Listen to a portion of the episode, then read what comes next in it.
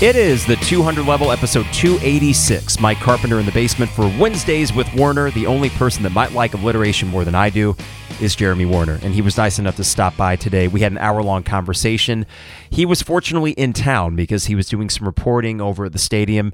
So we chatted here in the basement studio. The video of that will be up on YouTube. I just need to sync the audio from this with that because we had go figure some technical issues. But uh, you know i'm figuring this basement studio out and it was the first time since all this new equipment and all these new platforms that we've really tried it out.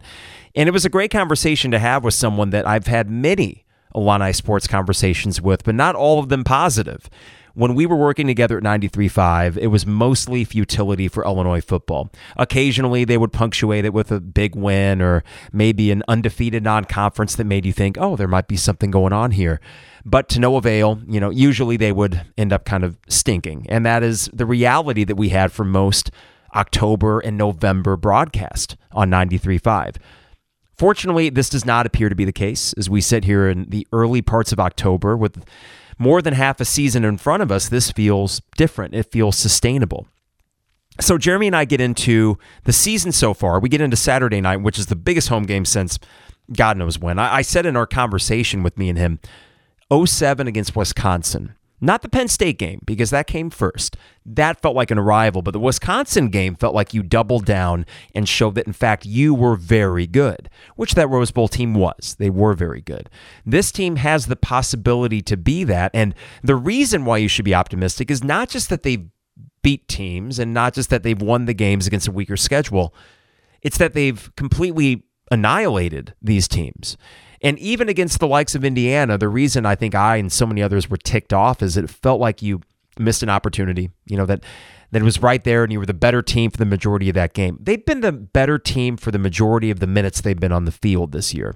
Will it continue with Iowa? I'm optimistic. Uh, I understand why some Illini fans would think, "Oh boy, they're they're lulling me back in and I'm going to get hurt." That's only understandable. We've been there before, and even I had that little tinge of, oh, I've seen Iowa do this before. Hell, I go back to the Rose Bowl year against Iowa when you lost 10 to 6 up there. We took the trip and we're all excited as a 5 and 1 Illini team could get bowl eligible at Kinnick Stadium, and then you lost to a not very good Iowa team. These things can happen. And Iowa plays a brand of football that, if you aren't careful, they can beat you 13 to 10 or whatever it may be. But I think ultimately you need to go with what you've seen on the field. The same thing that I echoed last week before Wisconsin. How have they been playing? How has Illinois been playing? Well, the clear answer was Illinois has been looking better, and that proved to be the case again on Saturday. Same thing goes for Iowa and Illinois. Iowa, the offense is terrible. You should be able to dominate them with your defense. You should honestly be able to keep them out of the end zone, which is what they've been able to do at home against all three opponents. Why not continue that? There's also the factor that this team, unlike, let's say, the Rose Bowl year, I trust the coaching staff to help them avoid the mental letdown. That's not to say there won't be another loss this year but I don't think it'll be because the team came out ill prepared or mentally not where they needed to be. So, Jeremy and I talk about the Iowa game, of course. We talk about everything that's led up to it. We get into a bit of where the fans may be at and why ticket sales have become really uh, the bigger conversation this week than the game itself. Though there was a deal announced by the DIA for tickets for 109 bucks in the horseshoe and I think the East Balcony as well. So if you haven't already got your tickets, now you got cheap ones. I would encourage people to do that.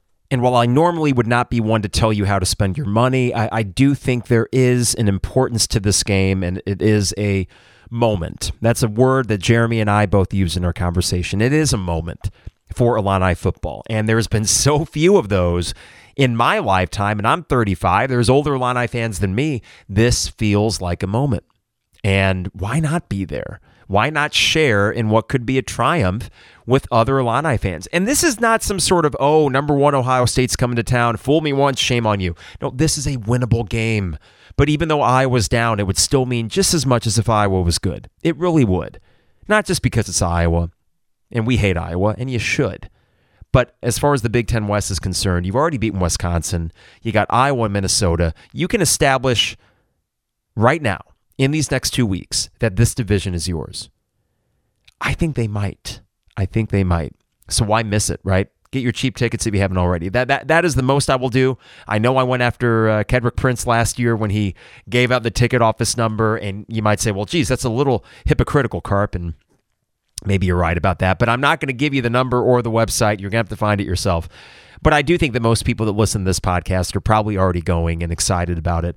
I certainly am. So, a great conversation with Jeremy Werner. It's about an hour long. Before we get to that, I want to hit up the sponsors real quick. DP Dough online at dpdough.com for all the best deals and prices. dpdough.com. They deliver anywhere in Champaign Urbana. Get a custom zone with any topping you want, or one of their favorites like the Maui Wowie or the Buffer Zone at dpdough.com. Also, Rector Construction online at rectorconstruction.com for all your home exterior needs. And while we're getting into the colder months, don't let that dissuade you from getting a free quote today from Rector Construction. Again, that is R E C T O R construction.com. Hey, Dogtown Heating, Air, and Plumbing, are you tired of your high energy bills or your kids using all the hot water before you get in the shower? I don't have kids, but boy, would that tick me off. Then call Dogtown Heating, Air, and Plumbing to ask about a Rinnai Energy star rated tankless water heater. These things are pretty sick. Their super high efficiency units will give you unlimited hot water while also keeping your utility bills low and it lasts twice the lifespan of a regular tanked water heater. All right, hey, are you thinking about upgrading your home with a second bathroom? Finally finishing that basement? Dogtown has free in home consultations to get your project started and stay on track today. Give them a call today. 217 841 4728. That's 841 4728 to get a highly qualified plumber to your house. Tell us you heard this commercial on the radio for an additional 10% off. Dogtown Heating, Air, and Plumbing, your home's best friend. And State Farm agent Brian Hanson online at brianismyguy.com for life, auto, home, business renters, you name it. Brian is my guy, and he can be your guy as well. Great State Farm prices, as you would expect, but it's the customer service that is second to none.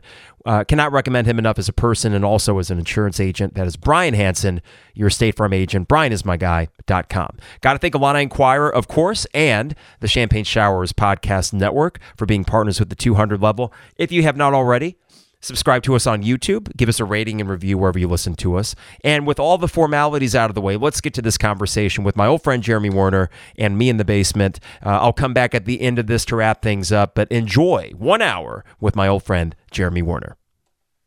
All right, we are live in the basement. The first time we've had a guest on YouTube Live, and uh, this seems like old times, Jeremy. Because I mean, being live, we were used to that on 93.5. We've done all the uh, pre-recorded podcasts in the years since, but uh, it's kind of invigorating to be thinking about a game almost every waking moment of a week. and that's been my week. I've been distracted at school and, and I can't stop thinking about Saturday night. Yeah. Hey, thanks for having me in the uh, basement, man. Thanks. The studio looks great. We can play some Simpsons Arcade after if you Um, Yeah, want. I'm still like looking. Th- oh, I saw that, which is awesome. I'm still like looking at all the posters and seeing which like, which one I want the most. But yeah, how about it? Illinois football. We used to call it Project uh, Prolonged Relevancy. Yeah, which would sometimes last till mid September. Yeah, so If we a- were lucky. So you know, you think about what this could be if they would have you know taken care of business against Indiana, but it really doesn't matter because you've made up for that, right? I mean, the last couple games, you've certainly made up for that. But the other part is, man, the Big Ten West stinks, so you have a great opportunity. Um, but most importantly, Carp, I just think you have a really good coaching staff. Like I, I, I think this is by far the best coaching staff I've covered, obviously. But uh, you stack it up in the Big Ten West, man. Uh, I think this is one of the best coaching staffs in the conference. Uh, I, I said it when these guys were hired. When they hired Kane and McDonald, I just kind of looked at it in the hole and I said, "Man, this is um, this is a staff that Iowa fans would probably be happy about, and Michigan fans would probably be happy about, and they're putting the dudes in you know spots to succeed. Johnny Newton, Keith Randolph are really talented recruits. Now they're showing it. You know, a guy like Kerby Joseph, who was a backup forever and played wide receiver, turns into an NFL prospect with free safety in the scheme. So uh, it's it's really really encouraging to see just competent coaching, competent football. You know, last year after the Nebraska game, I I dubbed this term consistent competence, and you weren't probably going to get that in most year ones, and I get that. In fact, I don't think they won cons- consecutive games in year Right. one. It was Yeah, they it was on and off. So uh, then you look back, and it all makes sense that they're at where they're at now because the tail end of last season, there were disappointments like at Iowa where you had an opportunity. Uh, the game gets Rutgers at home, which was just kind of one of those sleepy Saturday morning slugfest in the rain, and it just never quite picked up. But really, this seems like the natural continuation, and that's what I think makes it makes it different um, than let's say 2019. You were talking about this with Jay Jay Lehman on Monday, and it, it just strikes me that when you mention competence, there is a kind of style of football they're playing now where I'm confident that they can prolong this and that even though a Kerby Joseph may leave or next year it's going to be Newton and Randolph in all likelihood, mm-hmm. that the systems in place would keep you from bottoming out, which is usually what happens with Illinois football. Let's say they won eight or nine games under Zook and they did that one year. Uh, it was not at all surprised when they went five and seven. I would be shocked, or at least pretty darn surprised if next year, despite all the departures, if they come out and lay a three and nine sort of egg. It just seems different. Yeah, I think there's always going to be games in a season that most teams outside of your Bamas and Ohio States and all that, which is just a different level of football. Right? Illinois is not playing the same game, right? Um, there's going to be games that you lose that you regret, um, but there's also going to be games where you surprisingly win. Um, and the key to all of that is just consistently being competitive. And I think that's the first step we saw last year was a team that could just be in games in the fourth quarter. And we've seen Pat Fitzgerald make a career out of that. Mm-hmm. Just just be in games, make less mistakes, make fewer mistakes, and you have a chance to win. And you're going to win most games, uh, even in the Big Ten Conference, outside of playing, you know, the Ohio States and Michigans right now. Um, so that was step one. And step two was just getting better at those things. And you know, obviously, firing Tony Petersen, hiring Barry Lunney has made a huge impact. Getting Tommy DeVito in here has been a huge impact. But the fact that Ryan Walters and what they're doing defensively um, with those guys is is repeatable. That, that's the biggest change from like 2019. That was the year you lost to Eastern Michigan. I, do, I don't know if we remember that. They started two and four that season, and all of a sudden, now you get you get four wins in a row. But let's look back at Wisconsin. It was four turnovers. You knew you got fortunate, like you forced those turnovers, right. but that's not easily repeatable. That Michigan State game, epic as it was, one of the best games I've ever covered, most memorable games I've ever covered. Hard to repeat that. You can repeat what you've done these last three games. Well, and it's not just repeating it, it's the fact that even if you were to play subpar in comparison to the Wisconsin game or the Virginia game, that's still a much higher bar. In other words, you know, there's this sort of win expectancy stat, and I forget which place publishes this, but in the first five games, I think the Indiana game, Illinois had a 72% chance to win that game. And that's what made it so frustrating. We felt that, we saw it. Illinois just looked better. You and have dominated all five games. All five games, yeah. and all the other four were in the 90s. And I'm pretty sure the Wisconsin game was like 98, 99%. And there was another interesting point that Jay brought up on Monday's podcast that it, it hit me as I was watching the third quarter. I was so at ease despite being up only four points at half and thinking, you know, even if they just get a field goal to start things off. And for me, I say the play of the game was the fourth and four, where it was that little out pattern to Isaiah Williams. Yeah. And just calmly and coolly, they executed it. They finished the drive. And at that moment, I, I had no doubt. And yet in the YouTube Live, there were Illini fans, understandably, thinking, well, it's not over yet because we've seen it a million times. But that's why I keep going back to the fact that this feels and looks different, and the stats would bear that out. Yeah, I think there's always the doubt, right? And, and I've taken some heat because, and all of us at Illini Inquirer, we all picked like a close game. We all had like a four point game. But Illinois losing because, like, well, it's still Illinois. They still got things to prove. Even though I went into that game going, man, I think they have a real chance to win. I, I really do. I think they're going to have chances. But those turnovers against Indiana and Virginia were kind of in my head. The red sure. zone struggles. But yeah, just think about last year you know what what was missing was a couple first downs a game. Purdue, Purdue, Maryland, Maryland. Get a couple first downs. You're, You're seven, five. five. Six and three in the Big Ten. Or or even plays like the kickoff return at Iowa. Not saying that alone would have changed the game, but it felt like it at the time. You were the better team for maybe a half. Yeah. Uh, outside of one special teams play, you were a better team for half. And even Bart Miller told me today, like, you know, that, that score that game was 33 23. Like, it was a closer game yeah. uh, than that. But now you're just getting first downs because you can throw the ball a little bit. Not 400 yards a game. No, you, can, you, don't need to though. You can throw the ball a little bit, and you know you can run the ball. You know you can play defense. If, if this team doesn't have a ton of penalties and a ton of turnovers, they should win most of the rest of their games. I mean, like that's that's where they're at because the Big Ten West is not very good. Uh, they have one of the best running backs in the country, and I think they have one of the best defensive lines right now in the Big Ten and one of the better secondaries. So yeah, Carp, you can have confidence knowing that you can rely on some things. Uh, during the Lovie Smith era, it was all reliant on takeaways. And you're still getting takeaways now. Yeah, and you're A what, lot of top them. ten, I believe, in the Yeah. country right now in, in takeaways.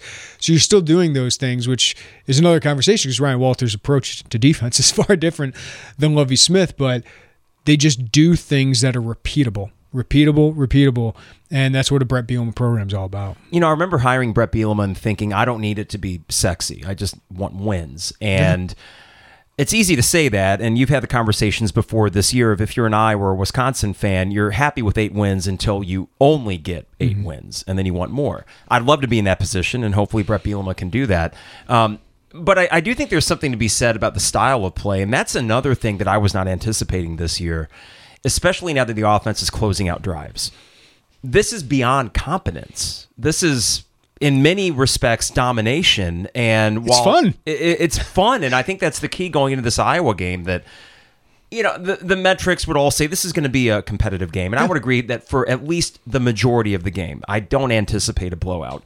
However, back to what you mentioned with what this team is good at. The defensive line and running you're better than Iowa at both of those things, arguably. The defensive line might be up for uh, discussion, but certainly the running game.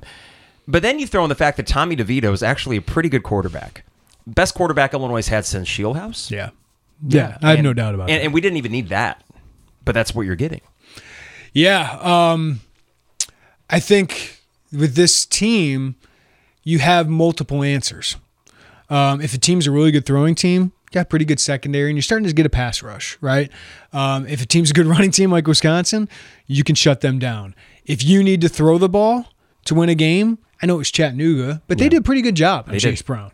Um, but that opened up the RPO game. It opened up the pass game. Tommy DeVito, Pat Bryant. And a Pat Bryant touchdown that there was the ineligible man or Yeah. holding that brought it back, but you see the options. Yeah, and in Indiana, you were able to throw the ball around a little bit, so you just have multiple options, and and that's what you know Iowa lacks right now. Their defense is elite. Like that, Phil Parker's defense continues to be great. Their offense is atrocious. It's like Illinois last year. Um, so again, we go back to last year. If they just had a competent passing attack, I think that team could have made a lot more noise in the Big Ten West and, and potentially been in the mix. But uh, it's just a well-rounded football team, and I I think it's an entertaining team to watch. I mean, defense. Everyone always. I hate when national announcers when we're watching Bears games. This is what Bears fans want No, to see. Oh, they is just did it defense. Sunday. Yes, And I one of the like, most boring no. NFL games I've I seen was like, no, I want a good offense. I want to see him throw the ball around. But you know what? I want all of it together. I want to be able to run the ball when I need to run the ball. I want to be able to throw the ball when I can't run the ball. Yeah. And I want to have a competent defense. Uh, but Barry Lunney's offense, I think, even though they struggled to score against Virginia and Indiana, you could see it was different. Like was it was, moving. it was moving the ball up and down the field. That they just stopped shooting themselves in the foot, they would get it figured out. And it's not surprising that they would have some early struggles, Carp, uh, with a new coaching staff, figuring out his personnel, figuring out what he can do, what he can't do with a new offensive line. That took some time, but now I think you're starting to see like those concepts are, are working and they're they're cleaning up some of those mistakes. Well, let's talk about Barry Lunney because when I heard pace and all those things about him coming in, and I remember the UTSA game last year, uh, what I felt during that game watching UTSA score 30 plus points on offense was I felt off balance. And as I'm watching these games now, I'm having a really hard predicting what he's going to call next. So that's step one. But step two is the fact that the pace that sometimes you see them really hurry it up. I think they're top 10 in the nation in time of possession, Yeah. which is one of my favorite stats. You, I mean, you know, we talk about takeaways, and that's one that often gets thrown around. I always say I like to score first, though two of these wins, I don't think Illinois has scored first. I think Virginia got a field goal. always your key to the That game. was always the key to the game. but as you I think it just gave you relaxed. it did, Right. it did. But in, e- even the Wisconsin game, it, it showed that they were able to take that initial punch When they when they scored, we are like, uh oh. Yeah, of course. it, it was it was the efficiency with which Wisconsin Yeah. scored, and the fact I missed the kickoff. So I'm texting with Isaac and Trevor and find out we had a terrible kick and they returned it 50 yards or whatever. And I thought, oh god, special teams is going to kill us, and now we can't stop the pass. Illinois football is back. Uh, yeah. Well, I mean, it, there was that moment, but it was the offense and Barry Lunney and the, the play calling and just the sort of cool, uh, calm way that DeVito is executing this. And I really think it goes beyond game manager because, man, in the third quarter, that opening drive, I think Pat Bryant had a couple behind the shoulder catches. I mean, it, and, and I'm thinking this is beyond a Kyle Orton Yes. game manager. This is a guy that can throw. Yeah, this is more than like you know Um, trying to think of Wisconsin quarterback Jim Joel Sorgi, Stave, Joel even though he was one of the better ones, maybe. Yeah, like guys like that that Yeah. were just kind of game managers. He's more than that. Um, and, and, a- and a lot of Bollinger. it, yeah, a lot of it isn't showing up, Carpin, like chunk plays or deep shots or even touchdowns all the time. But you mentioned, um, you know, they were down at the goal line. It was a third and twelve or something like that. He got good protection, but his mental clock went off and goes, "I got to move and create some more time." He scrambles. Him and Isaiah hook up for a 12 yard completion, first down inside the five yard line. Yep. That's that's four points right there. That is added to the line of score, assuming they, they can make the field goal. Well, and how many times have we seen in years past, whether it be Peters or Lunt, that the biggest problem, and not the biggest, but one of them was maybe pocket awareness, and then all too often on a third and long, they send the heat, and down goes the quarterback. Yeah, and the other one was that Pat Bryant uh, play, which Yeah. if you watch back and you go back to it, uh, it's kind of the same thing. He had good protection, which kudos the offensive line, uh, but then he rolled out to his right, and you can see him motioning to Pat Bryant with his Yeah. offhand, and Pat Bryant comes back. Big completion down the field, and that fourth fourth down throw to Isaiah Williams. That was a heck of a throw, but an unbelievable route. Uh, a great route by him, but that's a lot of confidence. That's some aggressiveness by Brett Bielema as well. That I think he's got more faith in his offensive coordinator to, to, to draw up some of those plays. So I think that's been that's been really huge. Uh, but Tommy DeVito is is really good. I mean, problem with Brandon Peters that I always had was he was talented, he was inconsistent, but did he ha- could he lift a team? Like I think we saw that with Wes Lunt too Yeah. because one, he was physically limited, and, and were they great runners? No, Brandon Peters could get out a little bit, but not not the quickest guy. Uh, Tommy DeVito, when you know stuff's hitting the wall, he can make a play. Uh, and I think he's just got that swagger that they've lacked at the quarterback position on top uh, of, of the talent. So he's he's been great. They just wish he'd, they'd have him for another year. know. And but the great thing is, is when you have success like this, whether it's Keith Randolph, Johnny Newton, and defensive line, what they're doing in the secondary, Chase Brown, or a guy like Tommy DeVito, is it's easy to sell that in the transfer portal nowadays. And, and I do like, and, and I know you guys have talked about this well in your podcast, the, the fact that it seems both revenue sports are embracing the transfer portal and the NIL and all these things that, you know, talk about opportunities. I, we'll talk basketball at a later date because this is all about Illini football. Can you believe it? Uh, but it does appear that unlike some foes within the Big Ten West for Yeah. football and then the Big Ten at large for basketball, that uh, even if the coaches, Bielema and Underwood, are they have reservations about this, they And aren't Whitman, letting I- that on. I think Whitman probably has like there, there's parts of it I don't think he likes, and I've talked about it with him, but I think they both see that this is an opportunity for a hungry fan base with a huge alumni base that that wants to win, especially in basketball, but now in, in football, I think you get a taste of that success. You're going to want more of these fall Saturdays, Carp, going to the stadium where you have a chance to win every game, right? Um, I I think they saw this as an opportunity, while some people, Purdue, Wisconsin, um, Michigan, even with their basketball program, Surprisingly. yeah, surprisingly for a program like that, um, haven't embraced it, and it's part of the reason I think the Nebraska job is is really uh, enticing to a lot of people is because they're embracing that stuff too, and they want to put their fan base and their alumni base to use. Illinois certainly doing that, uh, and I think they've gone about it the right way as well. But I I think it's really smart because they saw it as a as an opportunity to kind of level the playing field. I'm going to have a, an oddly satisfied feeling in a few weeks. There's a shop on campus that sells these NIL things, these jerseys with the kids' names on them. And I'm going to very happily buy my Ty Rodgers jersey and know that he's Ty getting, that- he ties that's my guy. That's my guy. I, I figure Skyy Clark could be a two year guy. I feel like Ty Rodgers is the four year steady We'll Big see. Ten veteran. We'll see, but no, I, I I think people are going to love the way he plays. If you had Yeah. a football guy, who would be the football guy?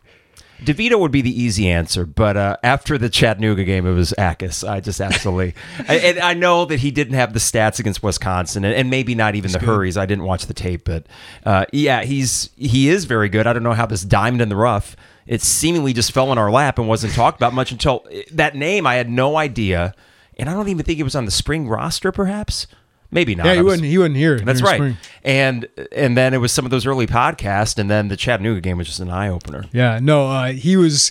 He showed up on campus last year. It was a Tulane commit at the time, but I watched the film. and I go, this guy's really good and he's really big. They showed up on campus, and Joey Wagner looked at me before a game for his official visit and said, "Is that a transfer?" I said, "No." I thought it was Jacas at the time, Gabe Jacas. Is he 18? Yeah, That's Or he was when he got here. I think he's That's- still 18, but he's he's insane. Uh, Yeah. It's one of those guys that I think we missed on. Um, when I saw him, and by the end of his recruitment, he was getting recruited. Like uh, no doubt. I mean, they they won over Tennessee for him. Uh, in Tennessee, you talk about NIL dollars, you talk about a fan base. I mean, now top ten team in the country. That was a big recruiting win. Jared Beatty uh, was a big recruiting win over Tennessee as well. So, uh, no, that was that was a big one. Yeah, but I was wondering who you who would be your guy. I mean, Gabe this is, uh, you know, It's a good investment because you could probably get you get three years out of him. I think you do. And then offensively, you know, Chase Brown or DeVito would be the easy answer, but probably Pat Bryant. There's something about a really good wide receiver. I had an Arrelious Benn jersey back in the day. Uh, Brandon Lloyd jerseys were almost as popular as Kittner jerseys Yeah. back in 01 and 02. And uh, it- yeah, I I think Pat Bryant would be the one. And it's encouraging to hear that he was running on the sidelines in the fourth quarter. He could have got back in there. It did. It looked more like a cramp than anything. Yeah, and I, I think if people pay attention more to the program, like I, Isaiah Williams, man, is so easy to root for. Oh yeah, that's that's a good point too. Uh, he's he's so easy to root for, and he I think next year he's probably going to be a team captain. Um, but he's a guy that I get the excitement of Pat Bryant, like like Isaiah Williams, what he's done. I know like he has a twenty yard game and then like a hundred yard game, twenty yard game, but 100 yard. it's gonna like, the pop. It can always pop. I, I love that how Lunney uh, is using him, but uh, he, he's an easy guy to root for. But Ty Rodgers would be my basketball. I love watching him play basketball. Okay, so I that that is a safe investment for a jersey. I mean, he's a more yeah, because like all the little things, all the toughness things he does. Mm. Plus, he's got talent. If he ever finds a way to have a jumper, like if he shoots twenty five percent from three one year, I don't know. I don't know if you're gonna have him for for that Wow. next year Okay. because he does everything else so well. Like that's Jeremy Sochan from Baylor. Yeah, yeah. He's kind of built in the model of that, but Sochan shot 28% from three. That's all the NBA needs. is Can you shoot an open jumper? Ty Rogers will have to show that, but he'll, he's going to play a lot, man. It's an NBA factory over there. I mean, it, it, and I know just the Ayo Dosunmu thing I saw, uh, and we'll get back to football here in a second, but I know the oven is complete, and I don't know if you've had a chance to. Uh, we are next week. Okay. Is where we're going to get in there because media day is Friday. Uh, I believe they're going to do a media tour either next week or the week after. You already have Ayo and Kofi painted on the walls. I mean, what a sales job. It sells Yeah. itself at this point. And I, I was in the tailgate lots for the Chattanooga game, and Underwood's walking past, and my niece says hi, and then he gives her a fist bump, and you know he exudes cool in a way that Bill Self exuded cool, and it, and they are on a selfie and recruiting. They are. Right now. They are. And you you guys talked with uh, Derek Piper and you had that conversation about Tim Anderson and the year that Yeah, and I left had. out Dane Danger.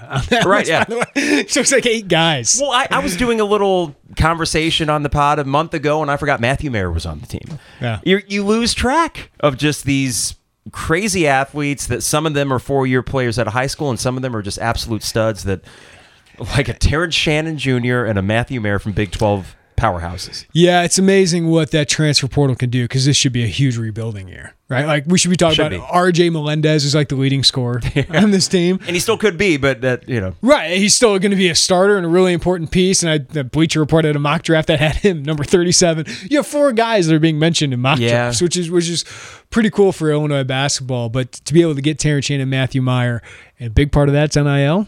You know, some of that maybe you got break with Terrence Shannon in Michigan, uh, the academic thing, but uh, I, I think it says a lot about that program. And now you don't have to rebuild; you retool, and I think they're going to have growing pains. But um, man, this is probably the most talented Illinois basketball team.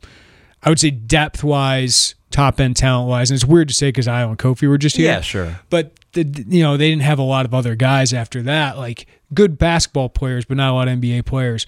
Probably the most talented team since 06. It's just how does it all come together? How does it all gel? Yeah, definitely. Uh, we'll have basketball conversation maybe in uh, later in November or something because I have a few other days off, and I appreciate you coming down the studio. Uh, these two games, I saw on Twitter there was a thread, and this I was thinking about this earlier this week. The Iowa Minnesota stretch does kind of remind me of the Penn State Wisconsin stretch back in 07. You started off three and one, and I was actually at Indiana the week before the Penn State game.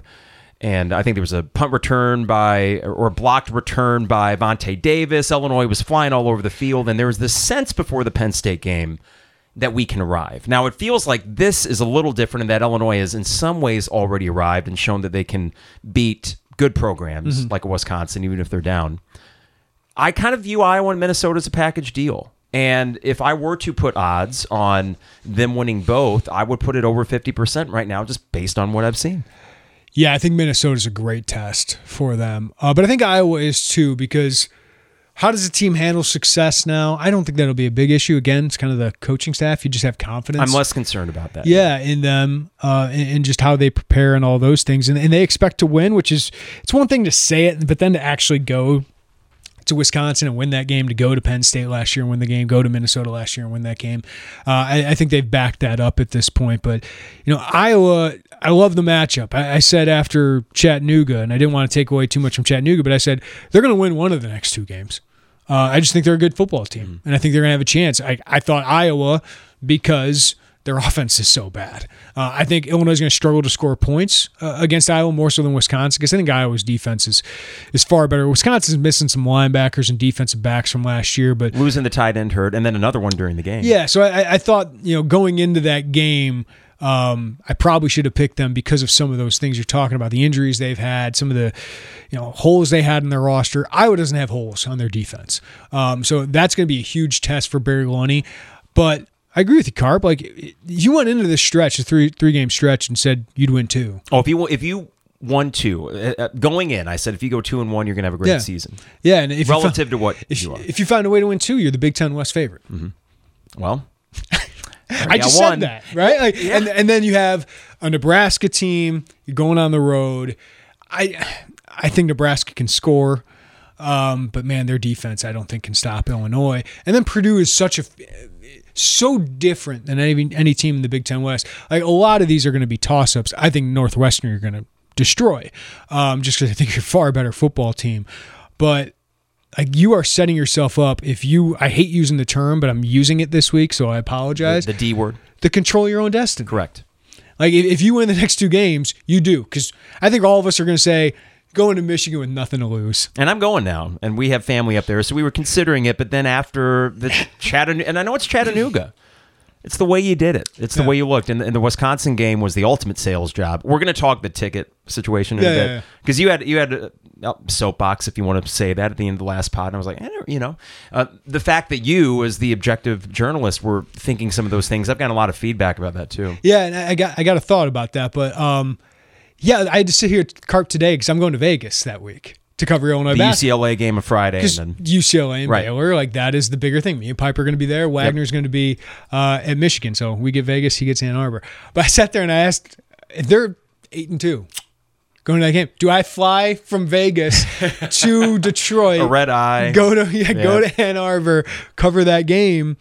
and then come back to Vegas. Because when you say eight and two, that is factoring in another possible loss. And I do think right. that with this team, as good as they played, Purdue's we, good. We yeah, we saw in the Indiana game that even when you play well. Yeah. College football is weird, and that's why the Nebraska game I cannot shake it for the life of me. Yeah, why that just but that because could go for any of them. Still lose a game you don't expect right. to lose, and uh, let's be honest, like I was still pretty good great defense. Mm-hmm. Uh, Minnesota's a well balanced team. I, I can't wait for that matchup. I, yeah. I, think they're two very similar teams going up against each other. Uh, so I think that's going to be a fantastic matchup. Purdue is, I think it's a good matchup for Illinois. Yeah, based on their defense. Uh, and Purdue, I think, will struggle in the trenches against Illinois. I like playing them later too. Not that I'm going to say, oh, it's going to be cold weather and that's not conducive to passing offense, but it does help when you got Chase Brown and they don't. But Aidan O'Connell and Charlie Jones are the best quarterback wide receiver duo in the West, mm-hmm. right? Mm-hmm. Like so, it's um, it's it's really fascinating that matchup. Uh, Michigan State. think you should win. I think you're far better coached yeah, than I that don't. team. And, and, you know, we say that as Bears fans. The Mel Tucker thing, he only had a year at Colorado, maybe two. But all of us, when he got that contract, yeah. were like, already? already? One year, yeah. one year, and you're doing that. It seemed um, it reeked of desperation. Reeked of we are so scared of him becoming Saban. Yeah.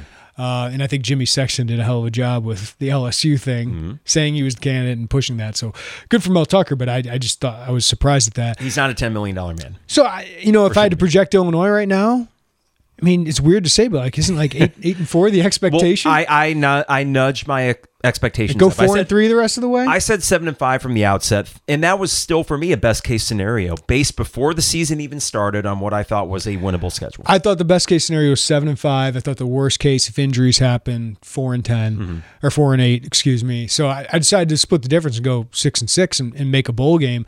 Uh, I didn't expect the defensive line to be this dominant, um, and I didn't expect maybe Tommy DeVito to be this good. Mm.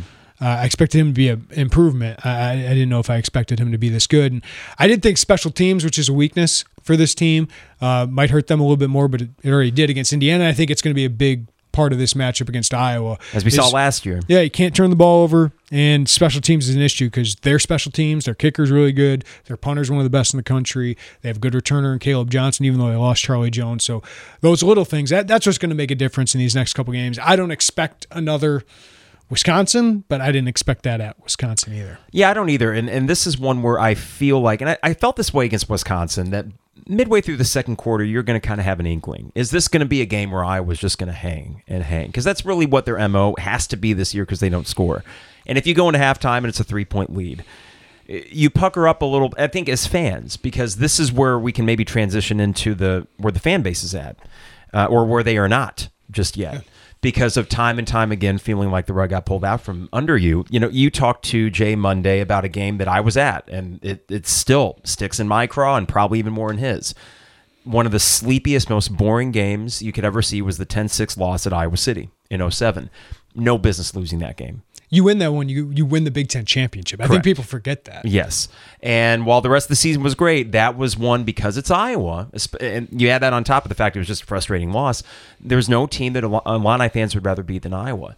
08, the, the game at home, if you recall, and I, I would assume you maybe were reporting it at that time. I, I was a student in the. I, I, got, I covered basketball when I was Okay. at DI. So, but I, you were at the game, though? yeah, I was there. Do you recall late in the game, despite winning? Oh wait, I kind of like blacked out, man. I was going to ask you, 07, because I didn't get student tickets when I was a freshman. 'cause Yeah. it was Illinois football. Nobody cared. I came to Illinois to cover Illinois basketball. and a metaphorical blackout, correct?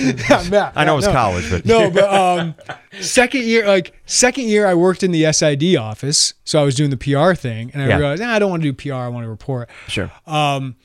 So I was I was at the games, but I, I don't remember a lot of those. I remember the Ohio game was cold as hell. 06. Juice Williams came into the game. Yeah. you- like it was his first kind of real action because they finally benched Tim Brasic. That was Frank Solich Yeah. coaching for Ohio. Yeah, so and he had a good career there, by Yeah. the way. Um, just retired here recently. But like 07, I remember going into that year, like we got tickets, the new student section was there, Mm-hmm. and there was like, hey, we're gonna be a bowl team.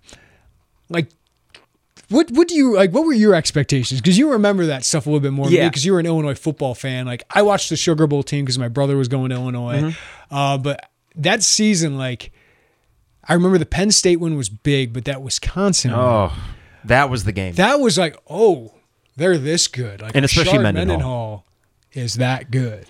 Yeah, I the 07 season I expected a bowl game. I, I was at the Missouri game, which was those 07 08 Missouri games while you lost both of them were Great. super exciting games and it was just shootouts, you know. Uh, but then it was and if you recall in the 07 year, you came back after the Missouri game and I think you beat Western Illinois 17 to 10 Yeah. or something like that. So nothing great yet, but then Miller score a touchdown in that one. I think so. Yeah, you went to Syracuse the following week and you smoked them. Um, something about domes that year. The Syracuse and Minnesota games, you just ran all over them. And then I went to the Indiana game where you started three and one, and that is when it began to feel a little bit different. Uh, the Iowa game was so frustrating because it was the true letdown. It was the the hangover effect, which I always use that narrative, but in this case, it was after two huge home wins the Michigan, the and then Hudson the Michigan, fumble. the muff punt, yep, and then just getting bowl eligible the next week against Ball State.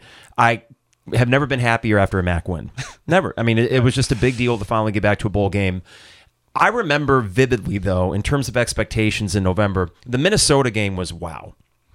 I mean, I think even Walter Mendenhall was able to get like 10 carries in the 4th quarter.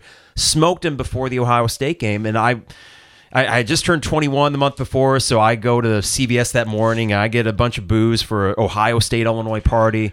And it just clicked to me when I was in the line that I think we got a pretty good shot here. Yeah. I legitimately I, re- thought that. I vividly remember that because we were in the, the fraternity house, and when, when they won and Juice had that drive, um, we said, "What do we do?" we said, "What?" go down Green Street. Yes. So we, I don't know. If I've, Green I don't know if I've told anyone this story. Um, we go like we just go. Let's run to the alma mater.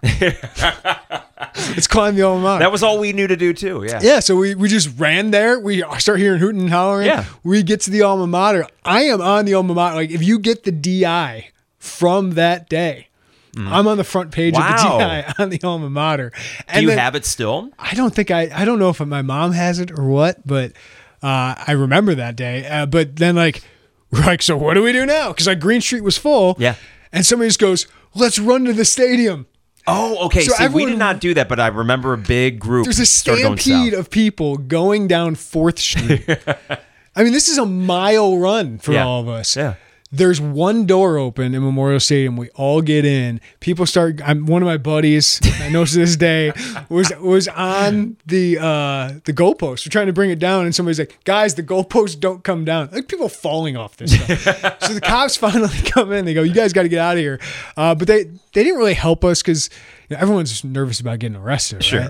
Right? Um, so they didn't like open a door so we could all go. We all had to jump the fence outside the practice fields Wow. to get out of there. Where the Smith Center is now? Yeah. Okay. Yeah. So that was a very dangerous night. It ended up being, but um, yeah, it was that was a really cool thing. But then they followed up with 2008. I know. Well, and we'll get to 08 in a bit because that that of any season is the the one. Uh, I always felt like Zook was the missed opportunity, but we got Bielema now, which is good.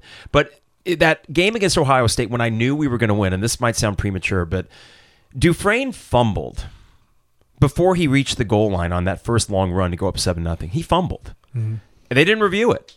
And I think being a young Illini fan that still vividly remembered the Anthony Thomas Yeah. game in 01 or the 02 game against Ohio State where Walter Young got a touchdown, but they didn't call it a touchdown.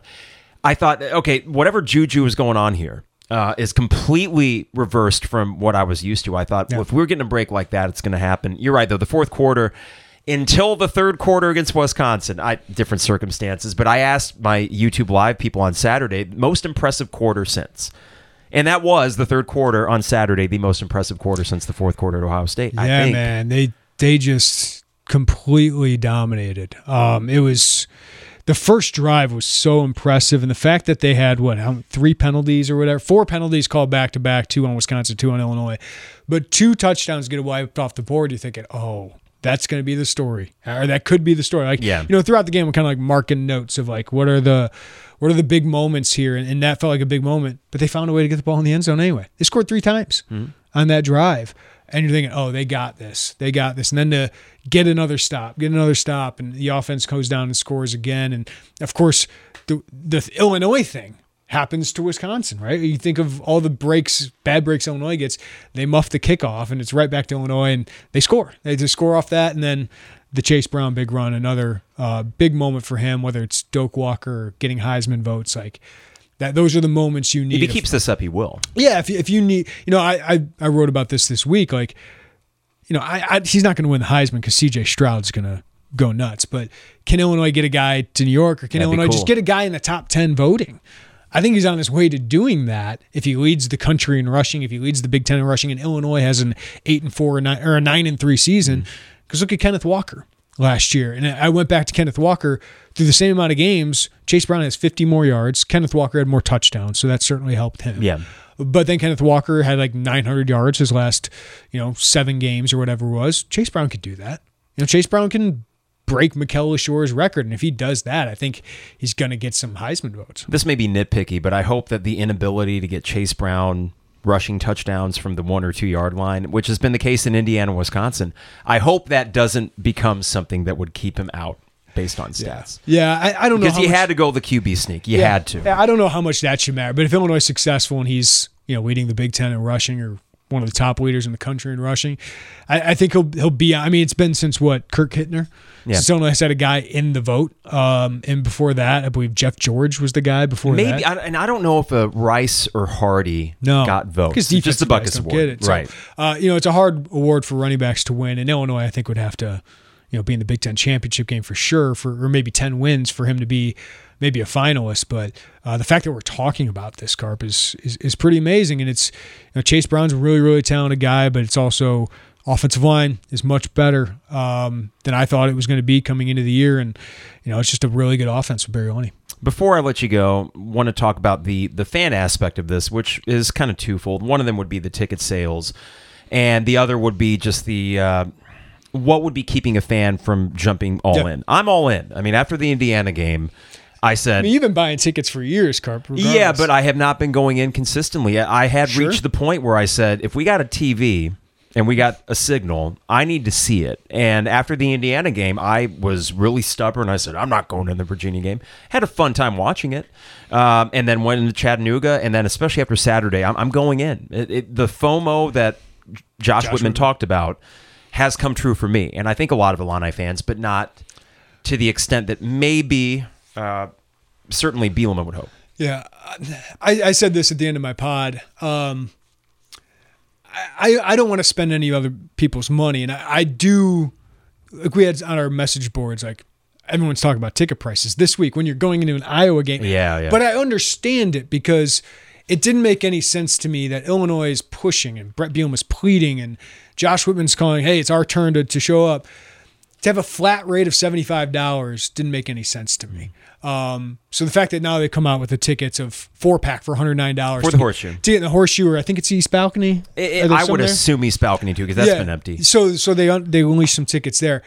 Okay, now now I think it's fine. I don't know why they didn't have that on Saturday right after the right win and have that prepared. So I, I think there's fair criticism for that, but I also think with that deal now, with that being said, uh, to get in the door for for 25 bucks for your family, for the whole family to go for 109 dollars um, even if you're only going to take two people and bring two friends with you, as Bielema said, bring a bus with you.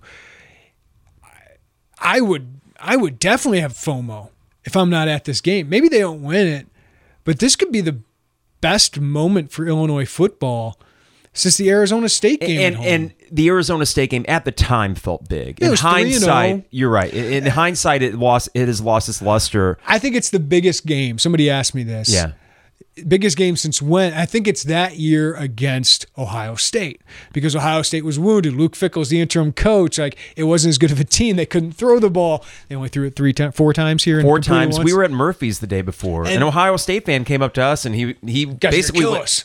Yeah, like Ohio State fans thinking Illinois is going to kill them, and you lost that game. Like that was a big moment for the Ron Zook era, and I think the team fell apart. Yeah. Uh, after that, because the Minnesota game or whatever that was uh, ridiculous. Well, hell, the next week was at Purdue, just yeah. a sleepy loss. Yeah. So Derek um, Dimke missing the field goal at Penn State. But if you're an Illinois fan that's been like, hey, I need to see it. Haven't you seen it the last three weeks? Haven't you seen it most of the season? I know Indiana, how frustrating that was. And even yeah. after the game, I'm like, man, with that kind of loss, it just, do you, is it ever going to happen? Well, they've responded, man. Um, so they've answered that question. That column doesn't look so good in, in, in the hindsight. Well, I was worried about that though. Yeah, but like it's it's like can they find the traction because it felt like a missed opportunity and it still is because you'd be 5 and 0 and ranked right now going into this matchup and have even more but the point is like if you're not going to support the team now and go to this game with 25 bucks and maybe some people can't afford that so I'm not talking to you but yeah if you can afford to go to the game this feels like the time to go. Like, do you need to see the Iowa win to go to Minnesota?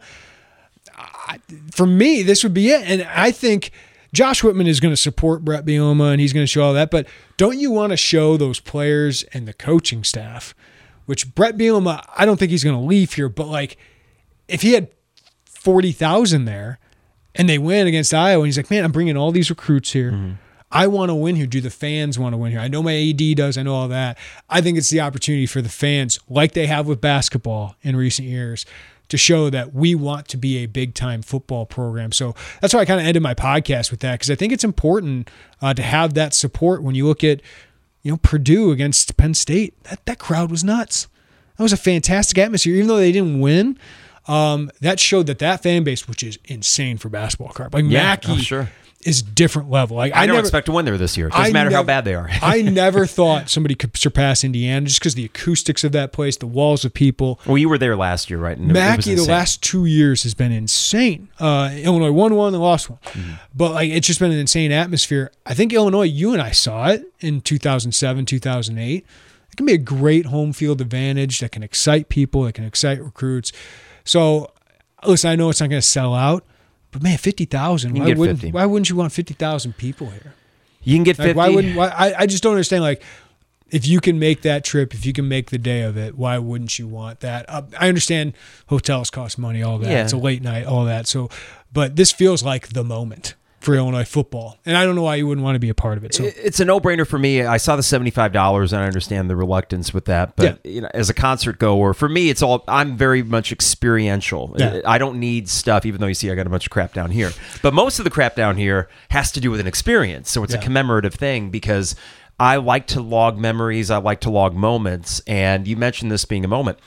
I think it is. I, I think that the buzz that I feel around six o'clock, um, both you know, both chemical and just natural.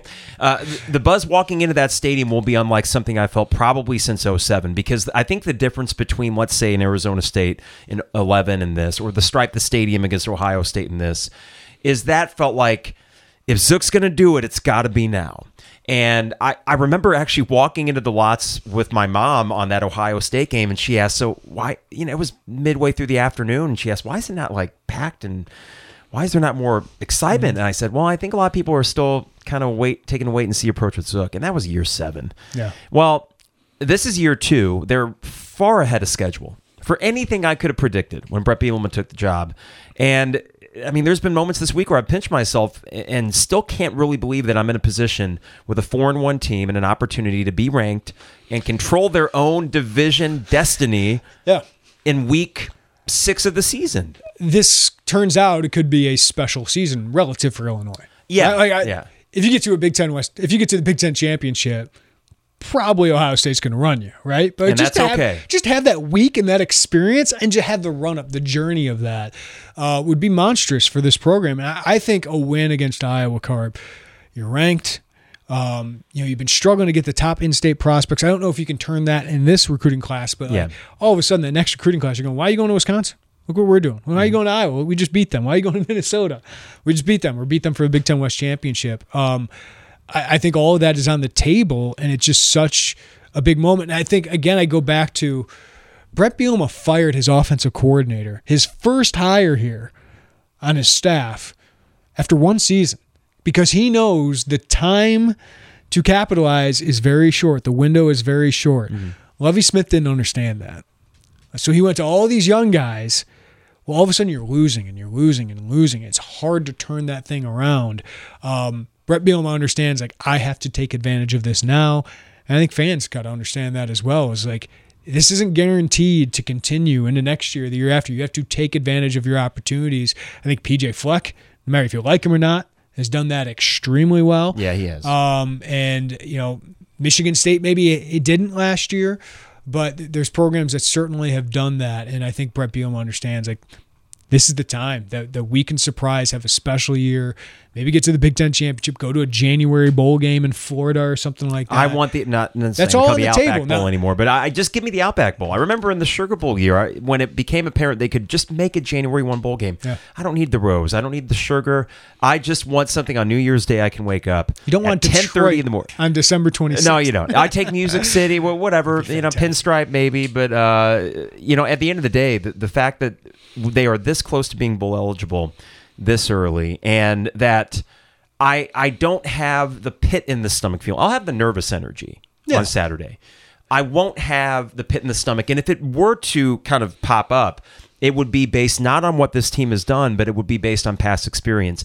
And to be honest, when it comes to predicting what's going to happen Saturday, the only thing that's keeping me from just 100% saying Illinois got this is just some past disappointments against Iowa, which have nothing to do Yeah. with this team. and Iowa's a really good defensive team. Um, I think it's I, I think it's phenomenal uh, what what's the opportunity that is in front of them, but as they know, it can be fleeting. It, it can be fleeting. So you got to st- you know Brett Bielema says stacking days, stacking days. You got to stack wins, uh, and that's hard to do in the Big Ten Conference. And the teams that do obviously can can win uh, division titles here. So. Um, I think if they get one of the next two, that's really good. If they get the next two, man, this is this is um, a season that could be really, really special. You know, you think of them. How many? How many years are there? 01 and 07? Yeah, Really, I wouldn't count ten or eleven, which which had the opportunity to be Yeah, and I wouldn't even count 19, even though it was fun on the second half. Because ended with a thud. yeah, ended with a thud, started with a thud. So um, this could be one of the. You think about it for a generation of Illini fans. This could be one of the most memorable seasons, which I, didn't think was going to happen uh, before the season. So it's a it's a real kudos to those players and that staff. I mean, you're the objective journalist here, but this is more fun. Yeah. Yeah. Oh yeah. Uh, people ask me about that all the time. I mean, you're always rooting for the good story. Yeah. Right. But there's been too many good stories that have been based on coaching searches or Yeah, I got tired of the coaching search, man. That's frustrating. It's really intense pressure during coaching searches and all that. This is fun uh, because one, people want to read about it. I've covered a lot of Illinois football games, Carp, that no one wanted to read about. I understood it. I still had to cover them, but we did all that work so that one day I kept telling Piper one day, someday Illinois basketball will be good, and we're going to cover some big time games, and people are going to care. And then Illinois football. I kept saying, eh, maybe they'll be good Maybe. at some We point. didn't know. Maybe they'll maybe they'll make a bowl game every other year. Uh, was kind of was kind of my hope, just so they can be relevant. Um, I think they're going to be relevant uh, under Brett Bielema and this coaching staff. And even if Ryan Walters leaves, I'm confident that you know at some point Brett Bielema can hire his replacement, whether it's this year, next year, the year after. But it's a really good thing. I talked to somebody the other day in the program uh, who said, you know, I looked around the office when Lovie Smith was here, and I said, I don't know, if there's another head coach here. Now There's that person said, the staff maybe. I think there might be three or four within the next five years. Uh, so that that's really impressive uh, what, he's been able to do. But yeah, for us, you know, I I went to Illinois, grew up in Illinois. You know, your objectivity comes in because you have to to do this job. But I'd love to cover an NCAA tournament run. That's fun to do. People care. You write stories that people care about, or you write a feature. that All of a sudden, an Illini fan, nobody was interested in what I had to write about Austin Teitsma, even though I thought he was a fascinating guy who was easy to root yeah. for. People are interested in hearing about Johnny Newton or Keith Randolph or Gabe Jacas. yeah, Gabe Jacas or Chase Brown. You know what I mean? So like, that's fun that, that people care about your work. The support from all, from all the fans has been great. But that's why I wanted to do this job, Carp, is I thought you know as Illinois kind of lessened. I thought the coverage of them kind of lessened, and I thought we could do it better. And I think we've been doing it better to prepare for for moments and seasons like these where, man, this is a fun fun season. Uh, the interaction on our podcast, on our website, the, the support with subscriptions has, has been phenomenal. So, yeah, that makes it a lot more fun, man, because you're covering big games. That's part of why I got into this business is I was not good enough. Athletically, I was not born with the traits uh, to be good enough to do this, but I, I loved being around the sport. And, you know, when I go into a stadium and the game starts, I get jitters, just like Yeah. fans do, just like uh, the players do. Now, if they lose, I don't take it as hard as you or somebody else because I'm just covering the story. Sure, yeah. But when they when they lose to Indiana, I'm like, oh man, people are going to be asking when's basketball season. Well, and then you probably saw a direct correlation with how many Right. views on articles and how many. I know my, and I told you before we hit record that that Indiana post game podcast. I was surly in that one, but it so you got to keep doing the job, but it's like you know, Yeah, you know, It's not gonna matter as it's much, it's going to gonna reach less ears and less eyes, and Yeah. and that's a little bit dejecting. But uh, yeah, I, I think that as we enter this game on Saturday, and I do kind of view this as a twofer. I think that as long as they get one, people are still feeling great about it, and that there's a good opportunity to get both. Um, it, it does appear. I had this weird thought. I, I dug up an old Fourth and Kirby shirt that said the '80s belonged to the Illini. We're only here in 2022 yeah.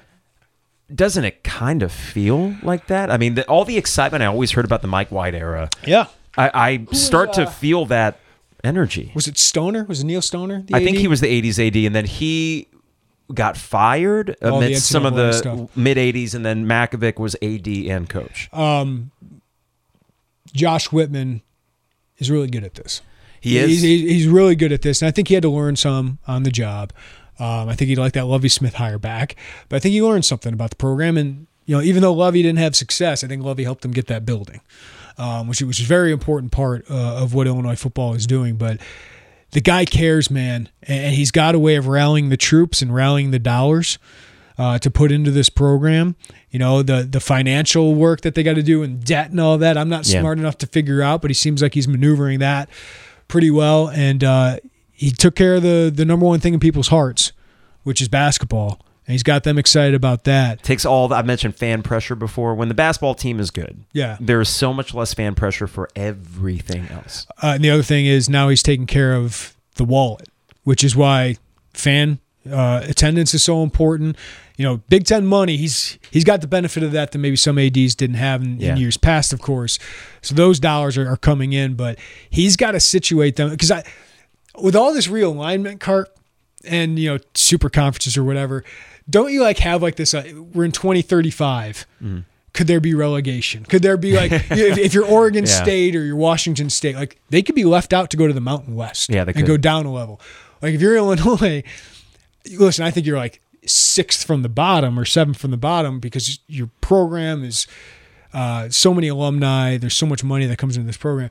But like you want to set yourself up so where that's not a problem. Like he is setting his basketball program up to be a perennial contender, Yeah. and now football looks like it's going to be in the mix. Like in the battle, at least with like Minnesota has that right now in football. And it's not just these conversations are happening not just because of attrition from these other programs. It'd be one thing if we were just sort of holding the line and everyone else just sucked, but it's the thing is, like while the ACC, right? Like, the, like Yeah. you know, some of the like, I don't want to say about Wake Forest, but like, but it's a fair comp. but like, did Duke win some football games? Go to some bowl games? They the went to a couple ACC championships. because the the ACC just got worse. I mean, Cutcliffe was was solid, but Yeah. it feels it feels more. It feels like there's more meat on the bone uh, with this football season. I thought last year's football season had a lot of meat on it, but one of the best stats of last year's football season, Carp, that kind of got overlooked because you went four and five. You outscored your Big Ten opponents yeah, for the first time in 11 years. yeah, the 11 team. Yeah, or or the was 10. 2010. It was yeah, because 11 you did not. Um, so like that was score. that was the first time you'd outscored your Big Ten opponent. So the fact that you're doing that, the last three games you've played, and I understand Chattanooga's involved in that, you've outscored 89 to 13.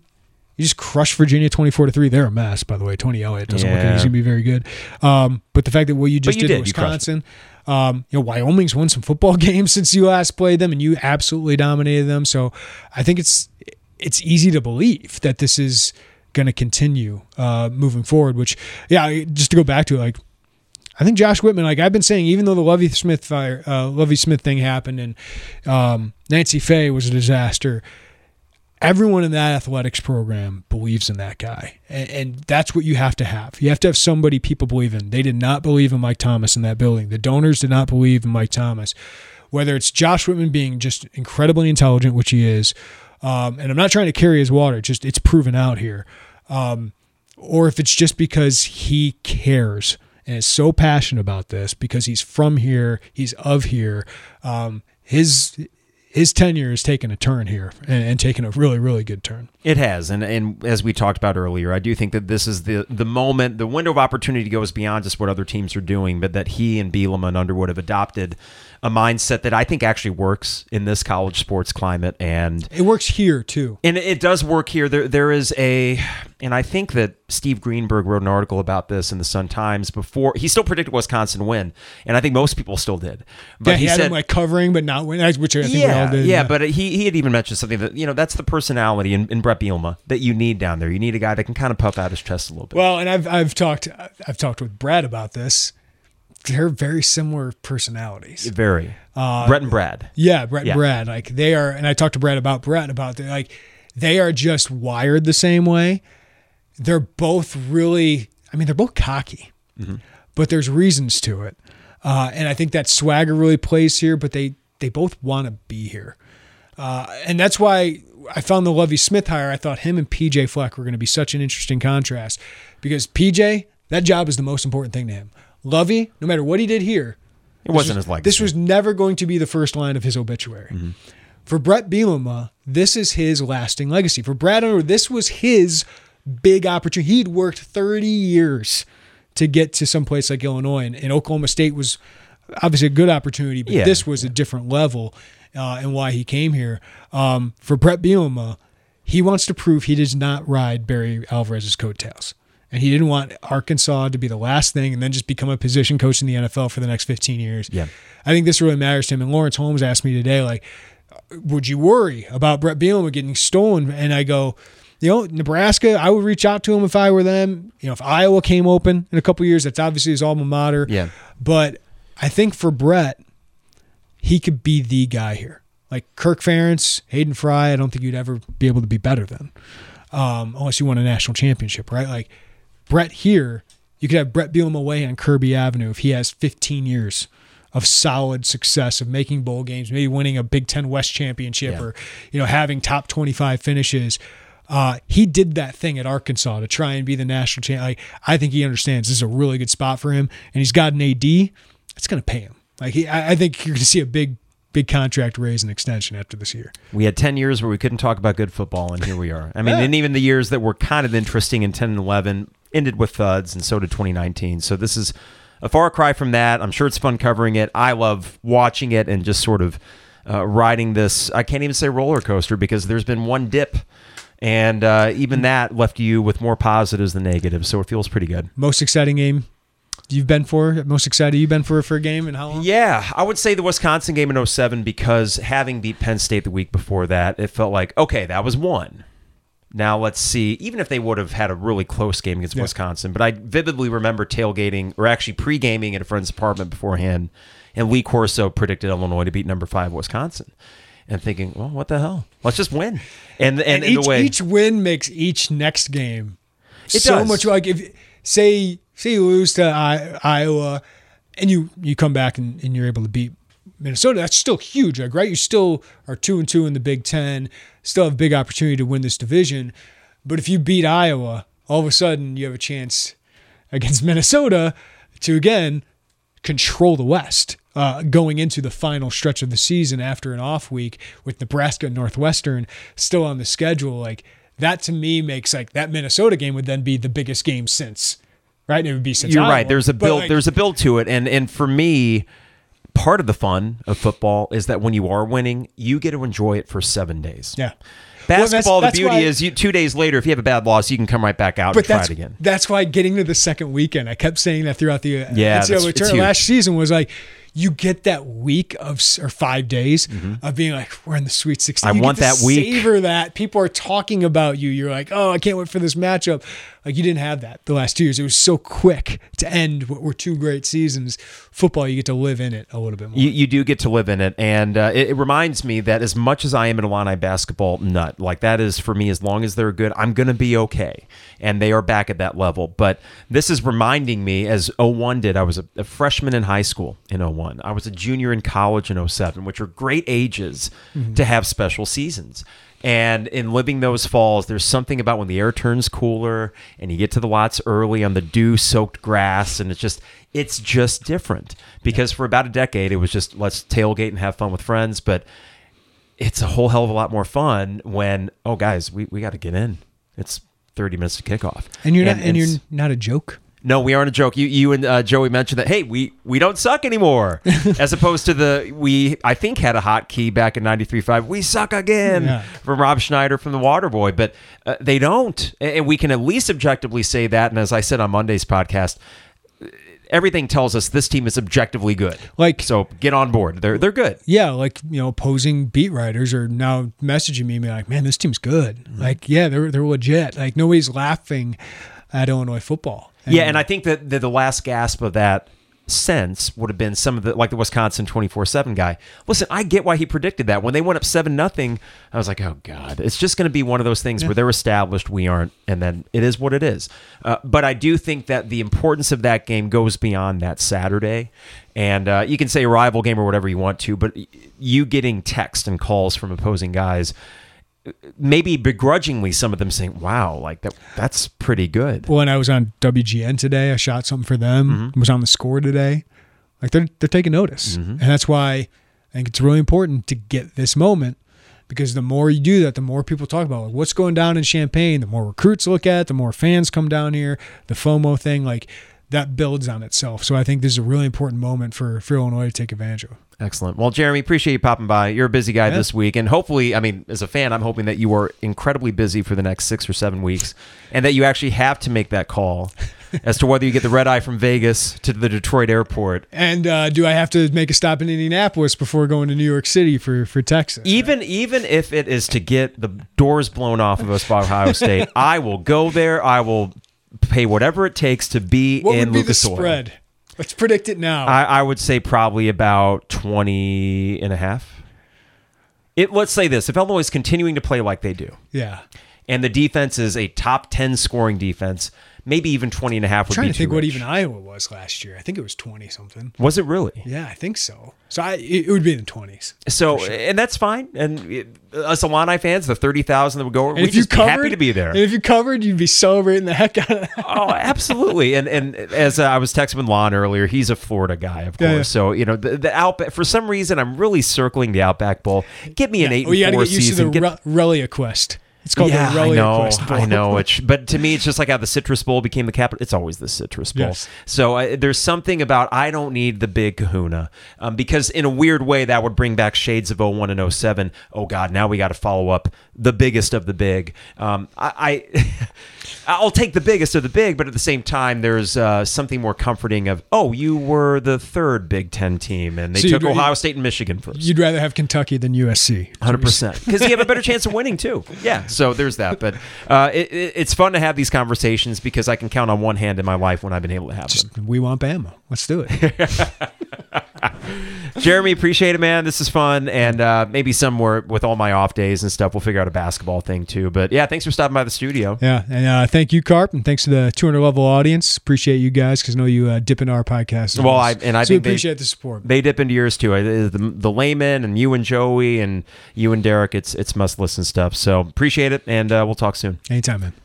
All right, that was Jeremy Werner from IlliniInquirer.com from the Tay and Jay show back in the day. Had a few people in the YouTube live mentioning that, and man, how we wish we would have had the Tay and Jay show now. Hey, it'd be fun, though. I will say there may be something to the fact that when that show was on, and Tay and Carp and the Jeremy Werner show, that football just did not win. If you believe in hexes or curses, perhaps it was the curse of the Tay and Jay show. But it was great to talk with him though, because as I mentioned in the opening segment so many conversations about the futility of Illinois football, and this was not one of those. So that was a nice change of pace and just great to catch up with them. And maybe in November or December, when I have another few days off of school, and I do, we'll find another time to get Jeremy Werner in the basement studio. So hope you guys enjoyed that conversation. Be sure to listen to his podcast. You probably do already. I, they pump out more than I do each week as well with him and Joey and Derek. Jay Lehman on Mondays, Mike LaTulip when they get to basketball season. It's my go-to when I go for runs. So uh, it's it's one thing to be a good reporter, which he is, but he's also a good broadcaster and podcaster. And it's cool to hear Joey come into his own, and Derek knows what he's doing as well. That's that's a pretty good crew that they got over there. All right, gonna get out of here for the week. I'm not going to do another podcast before the Iowa game because what else is there to say? Now there's just a game to play. Hopefully, between this podcast and the last one and all the Illini Inquirer stuff and wherever else you listen, you have enough material to get you to kickoff on Saturday. Whatever you got to do, be happy, be excited, don't be nervous. Don't be nervous. Accept this moment for what it is and just let it kind of wash over you because we do not get enough of these. I'm going to soak in every minute on Saturday. And then hopefully Sunday morning we can do a celebratory brunch podcast. That is my hope and that is my expectation. I mentioned the last podcast, I think the score I gave was 24 to 13. I'll stick with that. It seems right. I think Illinois will get the job done and they'll look good doing it. And there might be some tense moments because Iowa's got a great defense. They might get a turnover or two, but ultimately Illinois is the more balanced team and they can score and I cannot say the same thing for Iowa and their offense. So let's get it done and start 5 and 1 and whatever buzz is going on in town imagine it after you beat Iowa. That's pretty exciting. All right, before we get out of here, DP Dough online at dpdough.com. They deliver anywhere in Champaign Urbana. That is dpdough.com. Rector Construction online at rectorconstruction.com. For all your home exterior needs, that's rectorconstruction.com. Dogtown Heating, Air, and Plumbing. That's not just heating and air, and you can get a furnace check, of course, like we did, but you can also have them come check out any stubborn drains for plumbing or also install a tankless water heater. Give them a call today at 217 841 4728. Mention us, get 10% off at Dogtown Heating, Air, and Plumbing. And State Farm agent Brian Hanson online at brianismyguy.com. Life, auto, home, business renters, you name it. Brian is my guy, and he can be your guy at brianismyguy.com. For the Illini Inquirer fellas and the Champagne Showers Podcast Network, and for you, the listeners and the viewers, we appreciate it. The YouTube stream is only going to be the interview. So I guess, uh, hey, podcast listeners, you got some bonus content. But that was a lot of fun talking to Jeremy, and hopefully the next time I talk to you will be after a big win on Saturday night against Iowa. I'll see you Sunday, regardless of the result, here in the basement. In the meantime, stay safe, stay healthy, and have a damn good time Saturday evening. It is the 200 level.